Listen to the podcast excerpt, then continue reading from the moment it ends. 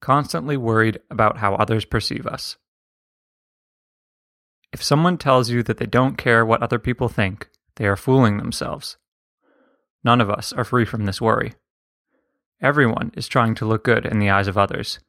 Everyone stresses about how they look, how they're perceived, whether people think they're awesome or good people. It's why Instagram, Facebook, Twitter, blogs, and mirrors exist.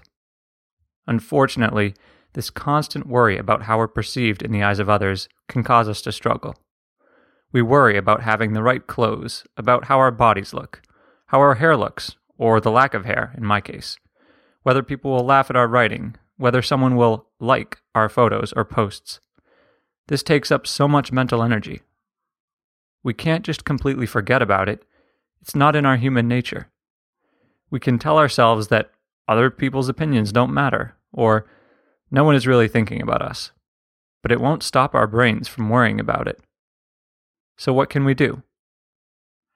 We can be aware of these anxieties as they come up. We can realize that the anxieties aren't a command, but rather just something that arises, like clouds coming over a mountain. They'll pass, float away, if we just watch them without too much attachment. Then we can go below these anxieties and see our basic goodness underneath.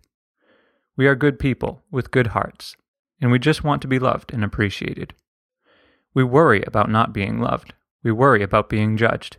And these are very human worries. We are good underneath it all. I encourage you to take a minute right now to contemplate this. Get to know this goodness in yourself.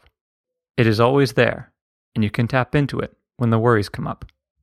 Because no matter what other people think of you, you'll know that this goodness is there.